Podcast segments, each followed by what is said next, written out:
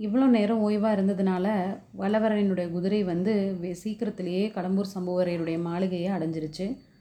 கடம்பூர் சம்புவரையர் அந்த காலத்து சோழ நாட்டு பெருங்குடி தலைவர்களில் ஒருத்தர். அவரோட மாளிகையோட வாசல் பெரிய நகரத்துடைய கோட்டை வாசல் மாதிரி இருந்தது. கோட்டை வாசலில் யானைகளும் குதிரைகளும் ரிஷபங்களும் அந்த மிருகங்களை எல்லாம் பிடிச்சு கட்டுறவங்களும் தீனி வைக்கிறவங்களும் தண்ணீர் காட்டுறவங்களும் தீவர்த்தி போடுறவங்களும் தீவர்த்திக்கு எண்ணெய் ஊற்றுறவங்களுமாக ஒரே கோலாகலமாக இருந்தது.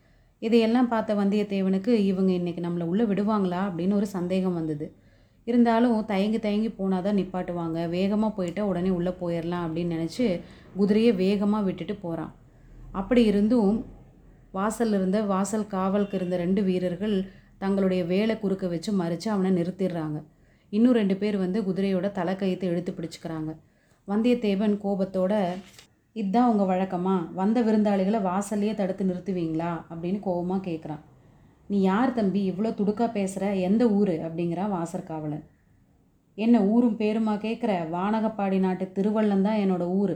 என்னோட குலத்து முன்னோர்களின் பெயர்களை ஒரு காலத்தில் உங்கள் நாட்டு வீரர்கள் தங்கள் மார்பில் எழுதி கொண்டு பெருமையடைந்தார்கள். என் பேர் வல்லவரையன் வந்தியத்தேவன். தெரிஞ்சுச்சா? அப்படிங்கிறான். இத்தனையும் சொல்கிறதுக்கு ஒரு கட்டியக்காரனையும் கூட கூட்டிகிட்டு வர்றது தானே அப்படிங்கிறான் காவலர்களில் ஒருவன்.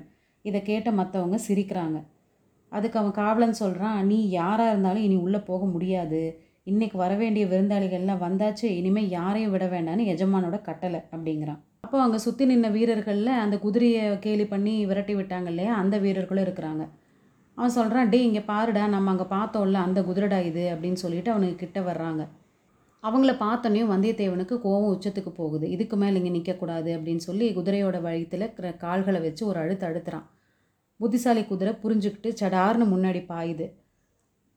வந்தியத்தேவனை வழிமறிச்சு நின்றுட்டு இருந்த வீரர்கள் தடால் தடால்னு கீழே விழுகிறாங்க. ஒரே கூச்சல் குழப்பமாயிருது. பிடி அவனை பிடி அடின்னு ஒரே சத்தம். அப்போ மேல் மாடியிலிருந்து கடம்பூர் சம்புவரையர் சத்தமாக கேட்குறாரு அங்கே என்ன கூச்சல் அங்கே என்ன குழப்பம் என்ன நடக்குது அங்கே அப்படின்னு. அப்போ இந்த வீரன் சொல்கிறான் யாரோ சின்ன எஜமானுடைய பேரை சொல்லிட்டு ஒருத்தன் வந்திருக்கிறான் பிரச்சனை பண்ணுறான் அப்படின்னு சொல்கிறான் அப்போ சம்புவரையர் சொல்கிறாரு கந்தமாரா போய் என்னன்னு பாரு அப்படின்னு. கந்தமாறன் கீழே இறங்கி வந்து என்ன சத்தம் இங்கே? யார் அது வந்திருக்கிறது? அப்படின்னு கேட்க வந்தியத்தேவனை கை காமிக்கிறாங்க. இவனை பார்த்ததும் கந்தமாறனுக்கு ஒரே குதூகலம் ஆயிடுது வந்தியத்தேவா நண்பா நீதானா? அப்படின்னு சொல்லி அவனை ஆற தழுவி வரவேற்கிறான்.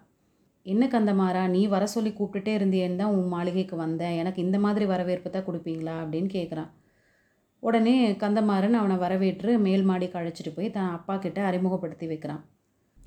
அப்பா என்னோட தோழன் வானர் குலத்து வந்தியத்தேவனை பற்றி அடிக்கடி உங்ககிட்ட சொல்லிட்டு இருப்பேன்ல அவன் தான் இவன் அப்படிங்கிறான் கந்தமாறன்.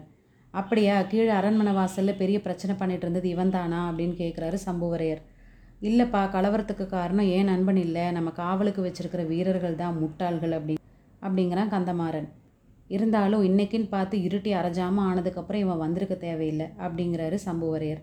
கந்தமாறனுக்கு முகம் சுருங்கி போயிடுது அவங்க அப்பா கூட வாதம் பண்ணுறதுக்கு விருப்பம் இல்லாமல் வ வல்லவரையனை அந்த பக்கமாக அழைச்சிட்டு போகிறான் வல்லவரையா நீ கூட கேட்டுட்ருப்பேல்ல சோழ நாட்டு அதிகாரிகள் அவரை பார்க்கணும் இவரை பார்க்கணும் சுவரை பார்க்கணும்னு சொல்லிட்டு இருப்பேல்ல அவங்க எல்லாரும் இன்றைக்கி எங்கள் மாளிகையில் தான் இருக்கிறாங்க. எல்லாருக்கும் நான் உன்னை அறிமுகப்படுத்தி வைக்கிறேன் அப்படின்னு சொல்லிட்டு பெரிய பழுவேட்டரையர்கிட்ட கூட்டிகிட்டு போகிறான் மாமா இவன் தான் என்னோட தோழன் வல்லவரையன் வந்தியத்தேவன்.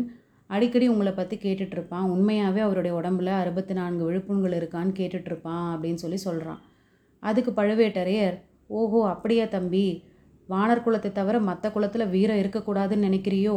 நீயா எண்ணி பார்க்காட்டி நம்ப மாட்டியா? அப்படின்னு கேட்குறாரு இதை கேட்டதும் நண்பர்கள் இருவருக்கும் தூக்கி வாரி போடுது. இதே இதுடா இது? நம்ம யதார்த்தமாக சொல்ல போனது இவர் இவ்வளோ கோவமாக எடுத்துக்கிறாரு அப்படின்னு சொல்லிட்டு வல்லவரையன் சொல்கிறான் ஐயா பழுவேட்டரையர்கள் குலத்தோட புகழ் வந்து குமரியிலிருந்து இமயம் வரையில் பரவி கிடக்குது. அதை பற்றி சந்தேகப்படுறதுக்கு நான் யார்? அப்படிங்கிறான்.